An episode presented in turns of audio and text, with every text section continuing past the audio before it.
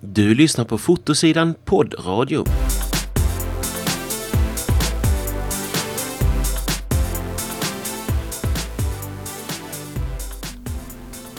Välkommen till ett nytt avsnitt av Fotosidan poddradio med mig Magnus Fröderberg och Martin Agfors, teknikredaktör.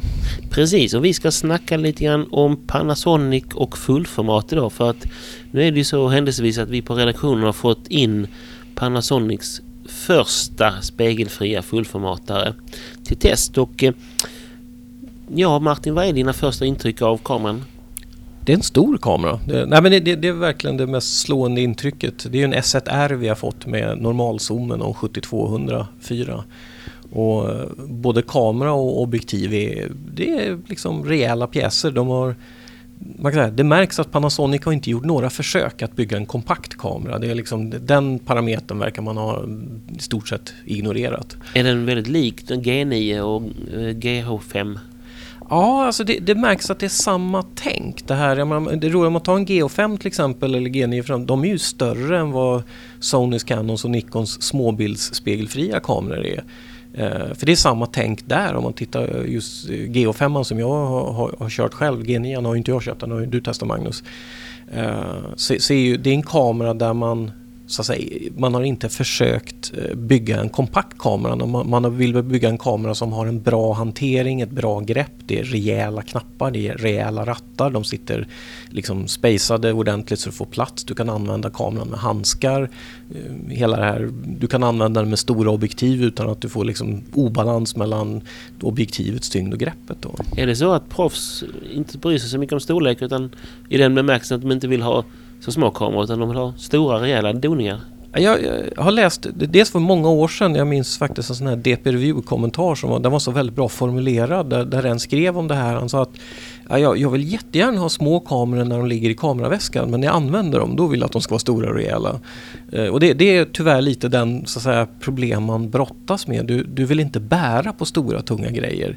Eh, och sen tunga är, tror jag inte man ser som ett självändamål och där, där ser vi en väldigt rolig utveckling med de här stora telerna från både Canon och Sony och Nikons 500 5,6 och såna här som där man alltså bygger långa stora telen som faktiskt är väldigt lätta. Och, så att man får ner vikten, det är nog jättebra. Men däremot den fysiska storleken. Jag stod igår kväll här eh, och plåtade ishockey med testade Nikon Z6 Eh, och då stod jag bredvid en, en bildbyrån-fotograf som hade tre stycken D5 med olika objektiv hängande. Han har ju en sele på sig.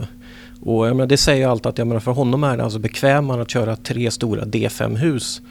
Eh, det, det, är liksom rent, de är fysiskt stryktåliga och de är praktiska att hantera. Och jag menar, att de då som sagt är tre rejäla pjäser, det, det tar man liksom. Det, det, det, gör jobbet så mycket enklare. Och jag tror det är det Panasonic har, så här, de har faktiskt förstått det här. Ja, det är ju intressant att de, men, men varför satsar de? har ju redan ett eh, system nu med objektiv för four, thir, med four thirds. Det här micro four thirds systemet. Och ett ganska stort system ja, ihop med Olympus. Så, precis. Varför satsar de då på fullformat?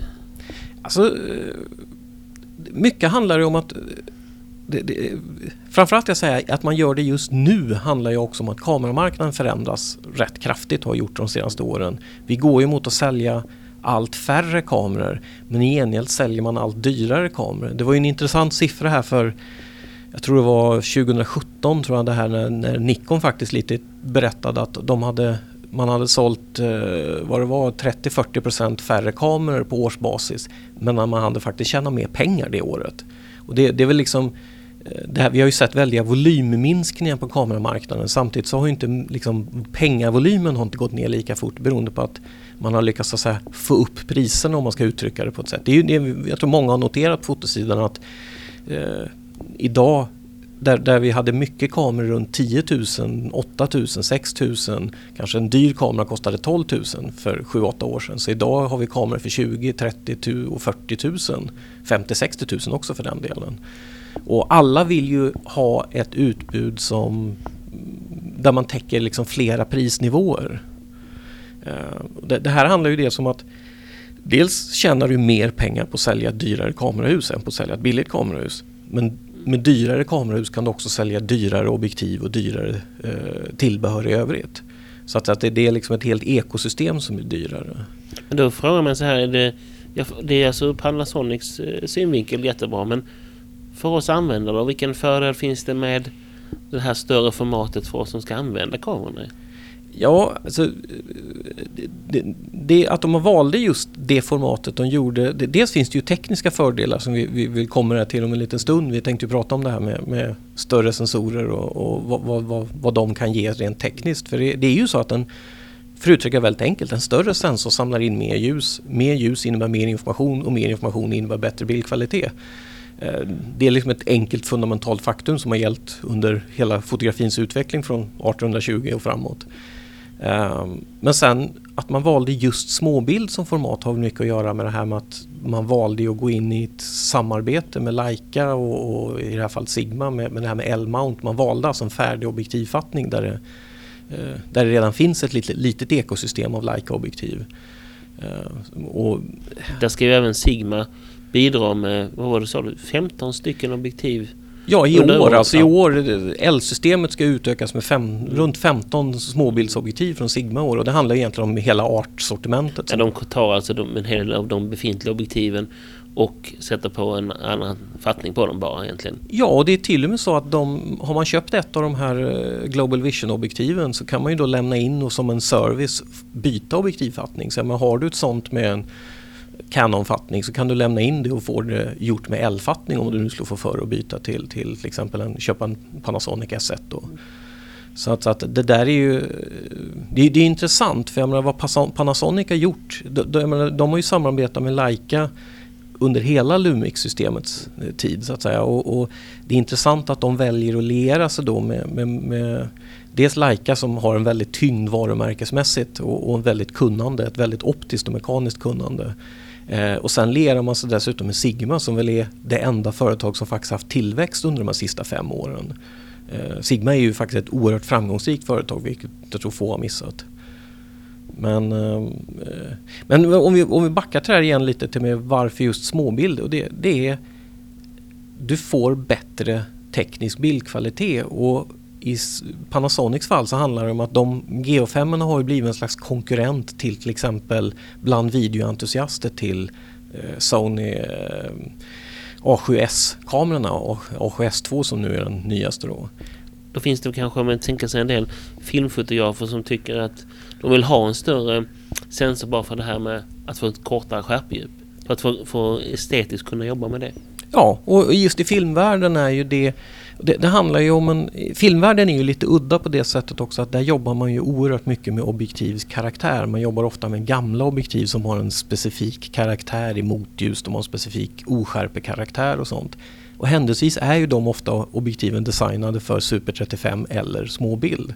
Så det, det, finns ju, i videovärlden finns det ett väldigt, väldigt sug åt att jobba med småbildformatet som, som videoformat. Då. Och det här handlar ju om att Panasonic video är oerhört viktigt för dem. De har ju insett att deras bäst säljande, alltså de modeller de tjänar bäst pengar på har ju varit GH-serien. Alltså, framförallt från GH2 och framåt skulle jag säga har ju varit liksom deras stjärnmodeller, det som har varit det som har satt Panasonic på kartan så att säga. Uh, nu är det, vi testar ju eh, uh, S1R nu just nu som är den här 47 megapixels kameran. Uh, och det är väl framförallt sen när den här 24 megapixels versionen S1 kommer om, om lite senare. Den verkar ju oerhört intressant just ur videosynpunkt. Men du sa nu att, eh, att eh, det större formatet ger högre bildkvalitet. V varför gör det det? Ja, alltså det, det, är där vi kommer in till den här stora här, elefanten i rummet, det här som ofta väcker eh, Eh, en del frustration i forum och sånt när man diskuterar för, för att eh, det, har, det har väl blivit att många ibland känns lite trampade på tårna när man pratar om det här men eh, det, det, egentligen, det, det är bara att backa. Hur såg kameror ut för när när kamerorna började för 150 till 200 år sedan? Ehm, alltså de här när man höll på med glasskivor med kemikalier på och de första filmmodellerna och det var de här våtplåt och hela det här. Och jag menar, för mig, vi har pratat om det här med känsligheten hos en sån här... Ja, på en våtplåt är det ungefär en halv till en ISO. Ja, alltså, ljuskänslighet. Och vad, vad, vad, det ju kan översättas till är att de här var ju de var oerhört ineffektiva på att omvandla ljus till bild. Du har alltså en väldigt låg effektivitet i, i, i gamla våtplåts och glas och de här Och tidiga filmerna, jag vet många av de här riktigt tidiga filmerna hade ju också ISO som var alltså ensiffrig. 6 eller 12 va? 6 och 12 ja, Mm. precis. Det var väldigt låga och det, det handlar igen i grund och botten om att man hade en dåligt eff- effektutbud. Man man var alltså dålig på att omvandla ljus till bild. Och det fick man kompensera med att gå upp i yta. Mm. Och det, så det här roliga att, att, att yta ger en så att säga prestandafördel är ju långt ifrån ett okänt fenomen. Det har faktiskt varit ett välkänt faktum i 200 år. Det roliga är att jag höll precis nyligen ett föredrag för fotografer på Sveriges Fotografers Förbund där vi pratade lite grann om sensorer och vad som händer. Och eh, de, många av dem där, det var ju en relativt hög medelålder i rummet och de flesta där hade ju plåtat med film och plåtat professionellt med film. Och det roliga hos dem var ju ingen höjd ens på ögonbrynen när man pratade om det här med att, att du får en så att säga, högre bildkvalitet med, med ett större insamlingsformat. Ja, för det, i filmvärlden så är det ju så att du har ju samma filmbas oavsett storlek. Men när du, när du använder den större, eh, ett större negativformat för att, för att ta samma motiv så blir ju förstoringen av eh, filmen lägre. Du, du ser kornet mindre när, när du använder ett större format. Ja, det, det, det är den ena sidan som sagt att Mm. du, du, förstorar de enskilda kornen mindre och det kan ju dagen innebära att du, du förstorar pixlarna mindre.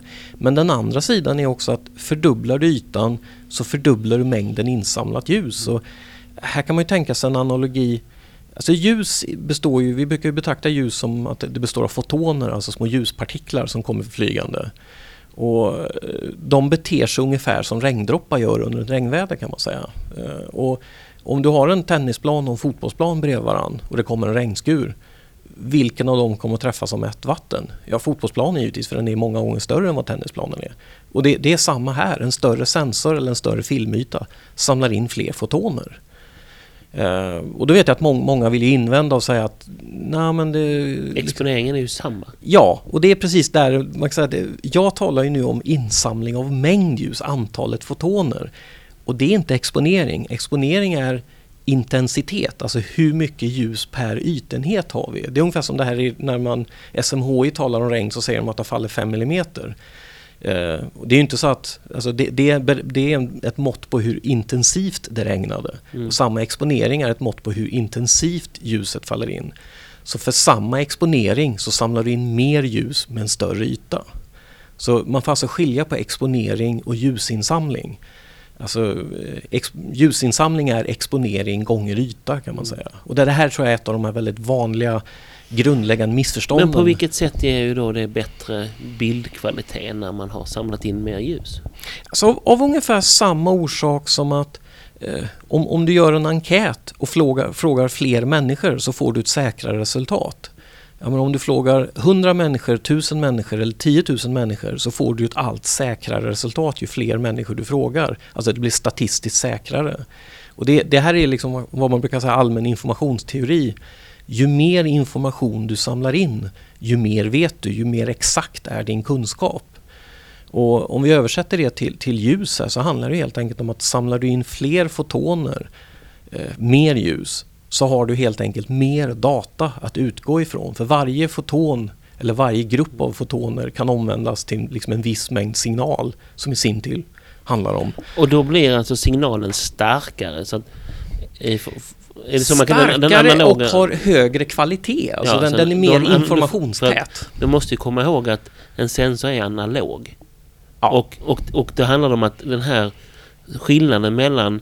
Så, ungefär som att när vi spelar in det här. Om vi skulle sänka inspelningsvolymen och kompensera för det i, i efterhand. Då får vi med en massa bakgrundsbrus och massa elektronikbrus. Det, det är ju de- den exakta motsvarigheten till att höja ISO i Mm. vår värld. Alltså att höja volymen. i Precis. efterhand. Eh, och om man då kan få in en starkare signal. Om jag, om jag pratar så här.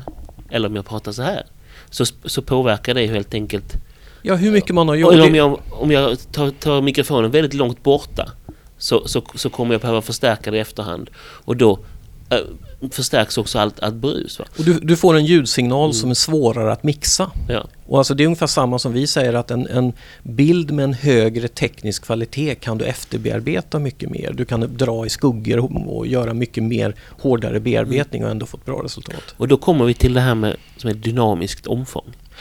Exakt, alltså dynamiskt omfång är ju... eh, Man kan säga det, det, i, ur en fotografs synvinkel så är ju egentligen dynamiskt omfång spannet mellan det mörkaste där du fortfarande kan urskilja nyanser och det ljusaste där du fortfarande kan urskilja nyanser. Och det väldigt klassiska exemplet är ju det här en bild av ett brudpar eh, som är traditionellt klädda då med, med vit brudklänning och, och, svarta kläder hos eh, den andra. Ja. Mm. ja och, och, om man nu ska vara så konventionell av sig. Men jag menar, det, det, är ett bra exempel och det är ett väldigt vanligt fotografiskt mm. exempel. Um, och det handlar ju om att om du då kan urskilja de här små nyanserna i en, i en, i en frack till exempel. Du kan ju ha såna små ränder diskreta som är, alltså en, där det är blankt eller matt mellan ränderna men du får en liten nyansskillnad i, i ton där. Samtidigt så kan du ha små nyansskillnader i den vita brudklänningen och så står du ute i, utanför en kyrka där solen lyser. Det ska du göra på ett bröllop vet ju alla. Mm. Uh, och då får du plötsligt en väldigt situation som har varit fotografiskt väldigt besvärlig att hantera för att det är väldigt svårt att inte tappa detaljer antingen i brudklänningen eller i skuggorna på brudgummens frack. Då. Och, eh, har du ett stort dynamiskt omfång så är det lättare för då har du alltså du har mer information både i, i lågdagrarna och i högdagrarna. Sen kan man framförallt så brukar man väl säga att man kan hämta mer i skuggorna. Du kan lyfta skuggorna. Och ja, men det här mm. var ju mm. roligt att det var ju tvärtom på filmnegativtiden. Där du istället kunde, du, du kunde ju rädda högdagrare i oändliga på, med negativ färgfilm. Medan våra sensorer funkar lite tvärtom. Där, där ska man vara rädd om högdagrarna men man kan rädda väldigt mycket i skuggorna. Det är ju för att våra sensorer är positiva och inte negativa. Ja, alltså de är som DIA mm. i det fallet mm. så att säga. Ehm, och, men sen kan man också säga att det, det här är ju den liksom fotografiska synen på dynamiskt omfång. Den tekniska ingenjörsmässiga synen på dynamiskt omfång är ju att man kan säga, spannet mellan att du har eh, där, alltså att pixlarna inte längre kan ta emot information, det vill säga de, de, de har fått så många fotoner de kan mäta utan att storkna. Och å andra sidan att de har så få fotoner att det är svårt att veta om de har bara fångat brus eller om de faktiskt har träffats av ljus. Alltså man skiljer mellan, man brukar säga det här eh, full well capacity som det lite olyckligt heter, det är ett gammalt arv från CCD-sensorerna, eh, och brusgolvet. Mm. Man brukar väl ibland, precis, man pratar om signalbrusförhållande. Ja. Där, där ju starkare signal man har som är så mycket starkare än, än grundbruset. För att man måste ju tänka på att en kamera genererar ju brus. Det finns ett litet elektronikbrus. Som, och, och så ju starkare signal man kan få desto större blir det här dynamiska omfånget. Och det är ju därför en del reklamfotografer åtminstone särskilt tidigare använde mellanformat. Ja, och det, det, det, här var ju samma på filmtiden alltså. Det, det, är exakt det som, som är poängen att med en stora insamlingsyta mm. så, så kan du ta emot en så att säga, mer signal för i grund och botten samma brus. För du sa att du hade ju, det är som du påpekade, du hade ju samma filmbas. Ja. Du hade ju samma mm. kornighet, samma filmbas, samma så att säga, ISO, hela mm. känsligheten var densamma. Och det är samma idag. Det här ska vi också komma ihåg att eh, att det här, det, det, är intressant att fundera och spekulera. Det roliga är att det här har ju sagt varit känt länge egentligen. Det menar, som sagt att man byggde stora kameror på 1800-talet berodde på att folk förstod det här med att yta var viktigt. Eh, men på något sätt var det som att de första tio åren av digital fotografering mellan 2000 och 2010 så var det som att den här kunskapen lite försvann. Och dels berodde ju det på att där var det mycket så att små sensorer hade helt enkelt var effektivare. De hade bättre tekniska prestanda än större sensorer. Ja, framförallt de här mellanformatssensorerna. De har ju, hakade ju, vad ska jag säga, det är väl fram tills det nu kom eh, de här CMOS-sensorerna. Men många av de här CCD var ju så gamla konstruktioner så de, de ja, eh, hakade de, efter lite grann. Ja, alltså de, de, de, de, man hade råd att sätta en kamera utan att kameran blev groteskt dyr höll inte kanske så, de var inte så effektiva helt mm. enkelt. Och det här var ju slående, eh, alltså om vi även backar till den riktigt tidiga eran runt i början på 2000-talet att, att då kunde ju, och det, det är fortfarande kan lägga till idag så att mobilsensorer är tekniskt mycket mer avancerade så att säga, per kvadratmillimeter än vad sensorerna är i våra systemkameror. Men å andra sidan, vi kompenserar ju det med att ha många, många gånger större yta än vad de har. Eh, och det här var väl lite så det funkade i början att i och med att många små sensorer var så mycket bättre prestandamässigt så gjorde att det fanns, man tappade lite det här sambandet mellan storlek och prestanda. Men idag har vi kommit till en sån eh, om man ska uttrycka elakt, i och med att alla som gör sak från entumssensorer upp till mellanformat idag köper samma grundsensorteknik från Sony, om man ska uttrycka det elakt, mm. eh, så handlar det om att... Alla har, utom Canon. Alla utom Canon, men till och med de har ju också faktiskt prestandamässigt på många sätt Du vet vi för sig inte var sensorn i Panasonic kommer ifrån. Nej, det har varit lite hemlighetsfullt och det behöver inte nödvändigtvis vara Sony faktiskt i och med att Leica har haft sam sensorsamarbeten i andra riktningar förut. Så de, de har ju både köpt ibland Sony-sensorer men ibland köpt från helt andra tillverkare. Ja, deras APC-sensorer är från Sony men de små bilder. små bilder är inte det. Och inte mellanformat heller. Mm. Eh, så vitt jag vet i alla fall. Kan jag säga. Nej, och, men idag kan vi säga att vi har alltså ungefär lite som vi hade på filmtiden. Att vi har så att säga samma, eh, som vi hade då, samma filmbas i, i småbild och mellanformat. Eh, så, så har vi idag ungefär samma, eller väldigt jämförbar sensorteknik hela vägen. Alltså effektiviteten? Effektiviteten per, per kvadratmillimeter ja. Är, är väldigt lika mellan hela vägen från en entumsensor upp till de här mellanformatsensorerna som Hasselblad och, och Fujifilm och, och Pentax använder. Och det gör att då blir den här eh, att ytan spelar roll blir, blir, har kommit tillbaks och blivit lika tydligt som det var på filmtiden igen. Mm. Um, och jag tycker det, det, kan vara väl där om vi talar här med, med eh, att, att, att, sambandet är så enkelt. Öka, alltså fördubblar du ytan så fördubblar du antalet fotoner. Du fördubblar informationsmängden. Och det innebär att vi får då i fotografiska termer ett steg bättre prestanda och halverar vi ytan så har vi ett steg sämre prestanda. Och då ska vi tänka på att, att skillnaden då mellan four third som eh, och, och APS-C som Panasonic håller på med det. Eh, och eh, fullformat. Det är ungefär ett, varje sånt där är ett steg. Det är alltså två steg mellan four third som Panasonic och Olympus har till upp till småbild som ja. de nu eh, Panasonic eh, har i sin nya S-serie. Ja. Eller sagt, om man ska vara lite så här petig då så ska man kan säga så här att det, det är knappt ett steg mellan four thirds och APS-C och det är drygt ett steg mellan APC och småbild. Det, eh, det är ju det här att det faktiskt, alltså om man går från vanlig småbild till, eh, eller från, från vanlig APC, den som Sony kör, mm. upp till eh, deras småbild så får du en faktor 2,23 tror jag det är eller något sånt där. Så det är lite mer än en fördubbling. Och det är faktiskt ännu mer om du i Canons fall där du har, du har en kropp eller beskärningsfaktor, älskat mm. ord, på 1,6. Så där är faktiskt skillnaden. Medan däremot om Eh, så att skillnaden mellan en 4 thirds och en Canon APS-C är nog bara kanske två tredjedels steg ungefär. Eh, så det, det, är inte sådär, men jag menar på det stora och sen kan vi säga att om vi går från eh, entum till exempel, där har du en faktor 2,7 upp till mm. småbild. Och sen har du ju om du går upp till de här mellanformaterna som har blivit vanliga nu då så har du ju ungefär inte då två tredjedels steg ungefär. Du pratar nu om Fujifilms och, och Hasselblads, Hasselblads nya de här. Ja, mm. och, och, Pentax faktiskt har ju den mm. sensorn också. Men, och det är ganska lätt att konstatera att om vi tar en, en mobilkamera och jämför dem till exempel med en småbildskamera. Då inser vi ju att, att eh, där är stor skillnad i hur, hur stora omfång av motiven de klarar, klarar av och hur mycket man kan gräva i, i skuggan innan bruset liksom kommer fram ja. och, och förstör och, och täckningen försvinner in i bruset. Eh, och någonstans och så på hela den här skalan kommer ju då eh, de här olika formaten, en tum, eh, four thirds, APS-C och så upp till och upp till eh, småbild. Och över småbild är det väl ungefär två tredjedelar steg upp till ja, det här formatet som ja. eh, det minsta mellanformatet som Fujifilm, Hasselblad och Panasonic och Leica ungefär. Leica tror jag har en ännu mindre, lite, lite, lite mindre än... Ja, jag, jag, jag är lite dålig på ja. den offer. Nej, och här kommer vi in på det som väl då är mycket elefanten i rummet där som då kan vara det här ordet ekvivalens.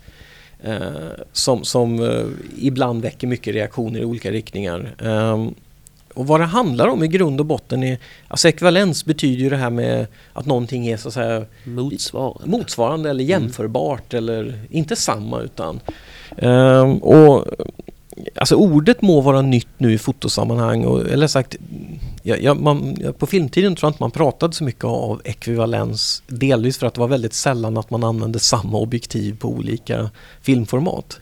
Så att, så att det var aldrig aktuellt att göra några större jämförelser på det sättet. Nej men en del hade till exempel en folk som hade en Hasselblads utrustning visste ju åtminstone att 50 mm på en Hasselbladare Ja, det var motsvarande 28 mm vidvinkel på en, på en småbilskamera. Ja. Och 28 mm på en, en eh, halvformatskamera som egentligen är det som motsvarar APS. APC. ung- var ett normalobjektiv. Ja. Och det, det är ju det här, egentligen, det, sagt, det, det här var ju något som man då väl visste om på den tiden och sen blev det lite blurrigt ett tag här då i början av digitaleran när, när eh, det var som att eh, vi lite glömde bort de där sakerna på något Mm. sätt. Och eh, vad ekvivalens handlar om det är ju vilka bildmässiga effekter får vi av att gå upp och ner i sensorformat. Vad, vad, vad händer med bilden så att säga om, vi- om vi tar, försöker ta samma bild med ett annat sensorformat. Och, eh... Ska vi ta ett konkret exempel? Du håller ju på att fotografera sport. En del. Och då har du ju, när vi har diskuterat, du har, du har ju kameror här nu D3 och D3S som börjar bli lite gamla ja, och, och Och det det- 810 som jag också använder. Ja, mm, precis. Men det är ju inte riktigt... eh, Det är en modernare kamera men Ja. inte riktigt sportbildskamera. Och då... Den lokal, om du skulle satsa på något nytt så har du först diskuterat det här om du skulle ha en D4S eller om du skulle ha en D5 som är de senaste stora. Men det finns ju en D500 med en mindre sensor. Mm, mm. Och du kan ersätta din 300 2,8 med en D3 med en D500 med en 200 2,0. Och få i, i grund och botten exakt samma prestanda.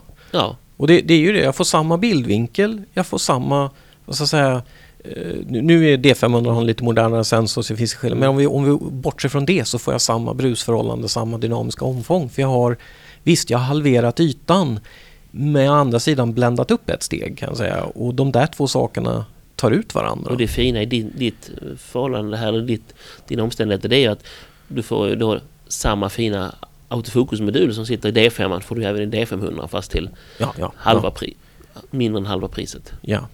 Nej, och vad, vad, vad, det här med... med det, det roliga är att Många har egentligen pratat om saker som faller inom ekvivalens länge. Jag menar det här vi talar om beskärningsfaktor eller då kroppfaktor på fin modern svenska. Ehm, det är ju en effekt av ekvivalens. Alltså att om, om, om jag sätter ett två, jag menar det som Fujifilm nu har gjort är att de, de har ju satsat på en 200 2,0. Istället för en traditionell 300 2,8. Ja, som hade varit... de har- Det, det är ju ekvivalent med en 302,8 Mm. på småbildsformat. Eh, och att vi får den, så att säga, att det blir samma bildvinkel med 302,8 på småbild som du får med 200 på APC. Det har liksom alla köpt och tycker Mm. helt okej. Och det roliga är att om jag sätter en telekonverter, 1,4 gångers telekonverter på en 202,0 så blir ju det också en 302,8 och det köper alla Mm. också. Och då tänker man, vad är det då en telekonverter gör? Jo, den förstorar ju alltså den projicerade bilden bakom objektivet. Den fördubblar ytan där. Vilket uppnår exakt samma effekt som om jag halverade sensorytan. Mm. Alltså att, att köra, att Så du gå... får ett, ett stegs skillnad. Ja, du får ett stegs skillnad. Och det roliga det här är att, att, ett, att du får med 1,4 gångers telekonverter ta bort ett bländasteg. Det accepterar alla utan, det, det tar man som självklart. Men att du får samma effekt av att beskära bildytan till hälften. Det har då i vissa sammanhang sett som väldigt kontroversiellt. Det är därför vi talar om det här med ekvivalent bländare då. Alltså att när du har, alltså vi, vi säger att ett 202,0 på en Fuji-kamera motsvarar ett 302,8. Det har både alltså ekvivalent brännvidd och ekvivalent bländare 302,8 på småbild. Om man backar, det har ju varit så här väldigt länge att man brukar ange ja, en millimeter som motsvarar en annan millimeter i ett annat format. Det vill säga att 200 millimeter på APC motsvarar 300 millimeter då på... Ja, och det här, framförallt Mm. kompaktkameror har ju där varit där, där man Ja. till och med på det stora hela bara uppgett småbildsekvivalenten på, på man säger att en RX100 har motsvarande Mm. 2470. Och då skulle man också kunna säga att en D500 har en inbyggd optiskt perfekt 1,5 gångers telekonverter. Ja. Och det här med att det är 1,5 där istället för 1,4 det har ju med att det, det är 2,25 gånger storleksskillnad mellan, det är inte exakt ett steg för då hade det varit 1,4. Mm. Men med det, det är precis som du säger, alltså att, att gå från Alltså att halvera sensorytan ger motsvarigheten till en optiskt perfekt 1,4 gångers telekonverter. Om vi då tar ett annat exempel på, på när man får då en, en, en helt ekvivalent motsvarighet där det så att säga det inte spelar någon roll, någon större roll eh, i, i, ehm, i eh, vi- vilket, eh, vilken sensor man har. Det är ju i gatufoto till exempel. Därför att där vill man uppnå ett visst skärpedjup. Ja. Och om jag, min standardinställning för när jag fotograferar gatufoto med småbild det är en 800 sekund och bländar 8. Och sen så kör jag auto-ISO på det. Ja. Men om jag kör APS-C, ja, då kan jag köra 800 sekund, blända 5,6. Om jag kör Får exakt samma four resultat. thirds, en, en Olympus som är betydligt mindre kompaktare kamera, så får jag samma bild, eh, samma skärpedjup, samma utsnitt med bländare 4 som jag får med bländare 8 på, på eh, småbildskameran. Jag kan alltså kompensera helt för att, att eh, då, blir, då kan jag i alla fall den här så, så då kan jag så köra på ISO 100 eller ISO 400 med mm, eh, Micro Four Thirds-kameran där jag måste ligga på ISO 1600 med, på, på eh, småbildskameran eftersom jag bländar 8 på den. Ja. Och Och- händelsevis får du ju samma brus där. Ja, då blir det lika brusigt. Det enda som skiljer måste väl vara dynamiska omfånget. Nej, alltså det är ju det att brus och dynamiskt Ja, omfång hör ju mm, ihop. I och med att så här, bruset är ju det som sätter ena, alltså ingen- tekniskt igen ingenjörsmässigt så är ju det, vad ska jag säga, den ena begränsningsänden av det dynamiska omfånget. Så det, det har ju varit roligt, förr var det, det var ju under en period när det var väldigt mycket, under några år man skruvade upp i så mycket i kamerorna. Och jag hörde många klaga på varför, varför förbättrar man inte det dynamiska omfånget istället? Vilket var lite bakvänt för att vad man gjorde var just att man förbättrade det dynamiska omfånget och därmed fick bättre brusprestanda. Så vi, vad man kan nu säga med det här det är ju att Panasonic och Olympus borde satsa på en riktig gatufotokamera. Nu tror jag att den kommer i form av en uppdaterad Olympus PNF. Ja, jag men, Mm. sen har väl jag kan säga att flera av, har inte de ändå varit ganska omtyckta som Jo, lite är ju. gatufotokameror? Eh, gatufotografer har ju ofta omfamnat de här mindre Ja. formaten. Nu i Fujifilm blev ju väldigt populärt bland gatufoto och det är ju också, eh, också Olympus har varit det. Ja. Och vi, vi har ju fler fotografiska genrer där man inte nödvändigtvis strävar efter ett litet skärpedjup. Jag menar ett klassiskt exempel är makrofoto där Mm. man ju hela tiden slåss, alltså där man till och med tar till bökiga lösningar med stackning för att öka skärpedjupet. Så jag menar, där finns det ju inget som helst självändamål att ha ett kortare skärpedjup, snarare tvärtom. Eh, och det är därför också det här, det, det, är inte alls ovanligt att jobba med små sensorer när man tar pro- produktbilder faktiskt. För att där kan du då vräka på med mer ljus och, och, ändå, och, sagt, du, du, du, du är ändå inte ute efter ett kort skärpedjup. Eller, jag kan säga så här att en orsak att väldigt många fågelfotografer har kört med APS-C-kameror har ju handlat om att där får man, som du säger, en optiskt perfekt telekonverter på småbildsobjektiven. Dessutom ska vi inte förglömma att, om vi, om vi tar en väldigt klassisk som har varit mycket uppe till diskussion. Eh, Olympus har ju en 304 som är Mm. väldigt högpresterande. Och de har väl ibland, får väl säga, till, om man ska skälla lite på, grälla lite på Olympus, har väl de ibland jämfört den med 604 på småbild och sagt att titta här vad mycket större de är. Men det är lite, det är en lite ful jämförelse för det är faktiskt inte ekvivalenta objektiv de jämför då. Det ekvivalenta vore att jämföra med en 600 bländare 8 och något sånt djur finns ju inte. Ja, Pentax har väl en Ja. 560 millimeter på 8. Ja, precis. Men, men man kan säga att om vi säger att en, en 600 bländare 8 skulle ju vara ungefär förmodligen bli för samma optiska prestanda ungefär lika stor som Olympus 304. Jag ska nog rätta mig, jag tror att den är i och för sig 560, 560. Vi, Det- vi, den- vi, stry, vi, stryker, vi stryker den. Ja, vi stryker Ja. den. Men, men, eh, men, men om vi tar det som exempel.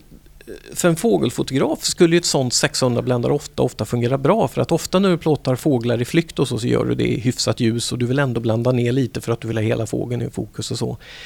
Det du möjligen där tappar lite är att faktum är att du får ju lite bättre autofokusprestanda med 304 än du får med 608 i och med att autofokusen är lite bländarkänslig.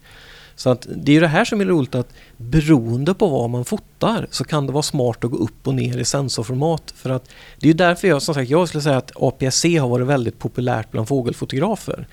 För att det, det råkar vara en bra kompromiss i den världen. Och jag skulle säga att om vi tittar på det här med Fujifilm så har väl de blivit populära bland gatufotografer. Det har ju dels med hantering och, och många sådana saker och objektiv att göra. Men, men också för att det är en bra kompromiss i den världen så att säga. Mm. Och varför är då professionella fotografer så besatta av småbild? Jo, för att där har du ju, man kan säga att de kan alltid blända ner till bländare 8 när de vill ha det där stora skärpedjupet. Men när de står där i en, man står i en mörk idrottshall och ska plåta ishockey och det, du, du liksom du verkligen slåss med ljuset. Mm. För har väldigt, då är det väldigt skönt att ha så stor insamlingsyta som möjligt. Det är då man sätter på en fullformatare på sitt 200 2.0. Ja, för att då får jag ju alltså, Mm. det, det har jag ju exempel sett eh, just jag vet det finns flera av de här som plåtar ishockey kör just 200 2.0. Eh, Det här kan jag säga att det handlar ju delvis om att trolla bort fula reklamskyltar i bakgrunden. Mm. För att den, den tar ju bort eh, med sitt kortare skärpedjup där. Men kan du förklara på ett enkelt sätt varför man får kortare skärpedjup med en större sensor? Alltså den rent tekniska bakgrunden till det får jag erkänna att jag själv har lite sådär, det, det finns liksom ett tekniskt skäl men eh, paradoxalt nog kan vi säga så här att skärpedjup är alltid proportionerligt mot den så att säga eh, tekniska bildkvaliteten och mot, mot eh, dynamiska omfånget och faktiskt mot bruset. Det, det, Det är mer linjärt förhållande. det finns, ja, eller det finns ett, eh, man kan säga så här att bruset och bländardjupet är alltid proportionella. Mm. Alltså ökar du den ena så ökar den andra. Mm. Det, det är en sån här paradox där. Menar, om, om du, plåtar, du, du plåtar ett motiv med din småbildskamera på bländare 4 och sen bländar du ner till bländare 8. Ja, ska du få samma slutartid så måste du höja ISO två steg. Alltså, du får mer brus. Va? Ja. Och samma sak om du då istället för att använda din småbildskamera fortfarande kör bländare 4 på eh, en mo- 4 thirds kamera. Ja, då, då, får du, visserligen så, så har du samma ISO men den brusar ju två steg mer på Mm. samma ISO. Men om jag får försöka göra en, en förklaring då på det här med skärp, skillnaden i skärpedjup. Ja, Om vi låter säga att vi ska ta ett porträtt och sen så har vi på ett, ett ehm, vi säger då ett 85 mm objektiv. Eller fler, eh, kanske, eh, ja, vi kan säga en 85 mm objektiv. Och då eh, använder det med, med en, en småbildskamera. Och eh, har ett visst utsnitt. Sätter vi på det här objektivet sen på en, en APS-C-kamera och vill ha samma utsnitt, då måste vi backa bakåt. och på grund av att du får en upplevd brännvidsförlängning så att du får snävare bildvinkel. Och, och ska vi sen sätta på det samma objektiv på en micro four thirds kamera så måste vi backa ut ytterligare. Och då är det det här avståndet som gör det ökade avståndet som gör att skärpedjupet blir större. Ja, för man, Ja. skärpedjup varierar ju med för, avstånd. vid, för vid, vid, samma, vid samma avstånd och samma exponering så får vi samma skärpedjup men olika utsnitt istället. Mm. Jo, ja, men det låter som det, det. Och jag menar, det här är, vi kan göra den observationen helt enkelt att eh, det, det finns man kan säga så här det här att det finns många sätt att uttrycka samma sak men eh, enkelt uttryckt ju större yta du har eller ju större bländaröppning du har så får du ett kortare skärpedjup och du får in mer ljus Mm. till kameran. Alltså antingen den ena eller den andra eller idealt kanske i vissa sammanhang bägge så får du in mer ljus och du får ett kortare skärpedjup. Så man kan säga att kort skärpedjup hör alltid ihop med mer ljus om man ska uttrycka det på det sättet. Och, men om du som du säger att rent tekniskt har väl det där att göra lite med att vi använder olika avstånd med samma brännvidd Mm. Och därmed uppnår ett kortare skärpedjup. Men nu en annan sak som jag har funderat på det är ju det här med om nu, eller som många funderar på, det är nog, inte- jag är nog inte ensam. Men det är ju det här med att antalet pixlar. Idag är ju, och det kan tänka mig att detta har någonting med Panasonic, om vi nu ska knyta upp säcken här lite igen, med Panasonic också göra. Vill de ha den mest, eh, de har som max 20 megapixel på sina Micro Four Thirds. Och idag finns det ju många APC-kameror, de har 24 eller 26. Va? Eh, Medan om du går upp till, till småbild kan du få 50. Går du upp till ett, nästa steg mellanformat så kan du få 100. Eh, snart åtminstone Fujifilm är på väg med 100 och, och Hasselblad är antagligen på väg med 100. Det är Och, en Sony-sensor som lanserades precis, här. precis. Måste man ha större sensoryta för att få fler pixlar? Eh, inte måste. Jag menar, det, det, jag, jag har ju liggande hemma en, en, faktiskt en sån här mobil med, som har eh, 40 megapixel i en liten halvtumssensor. Eh, så jag menar, det, det går att klämma in väldigt små pixlar.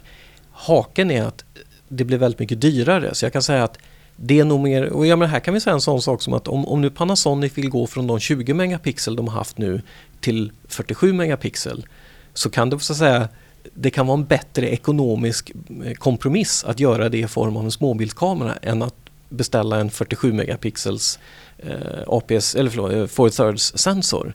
Eh, för att det här att göra riktigt små pixlar är alltså rent tillverkningsmässigt dyrare. Eh, du, du, du, springer in i, det beror lite på hur tillverkning, du får alltså byta förmodligen tillverkningsprocess till en väsentligt dyrare tillverkningsprocess om du ska gå ner i de, de så att säga, storlekarna du hamnar då.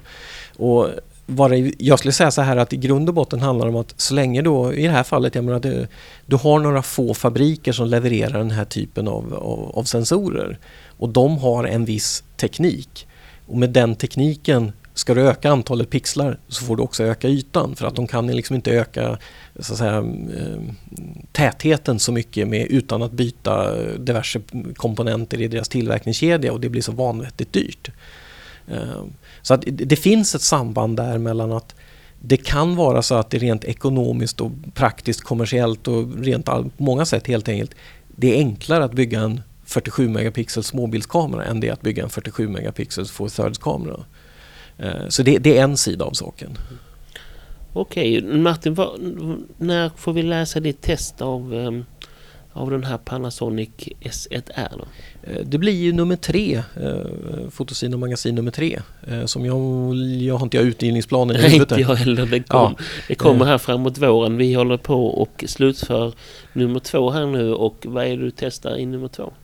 Där har jag dels tittat på uh, Fujifilms 8-16 zoom och deras uh, uh, den 8-16 2.8 och deras XF 200 2.0. Och jag kan att bägge de objektiven är ju lite roliga i relation till den diskussion vi har just haft eftersom de händelsevis motsvarar 12-24 4 respektive 302,8 på småbild. Mm. Det är alltså väldigt professionellt eh, praktiska småbildsekvivalenter som Fujifilm har gjort. Och det handlar nog mycket om att de, de vill nå en lite annan målgrupp med, med, mm. med de objektiven de har haft innan. Sen har jag dessutom tittat på Nikon Z6.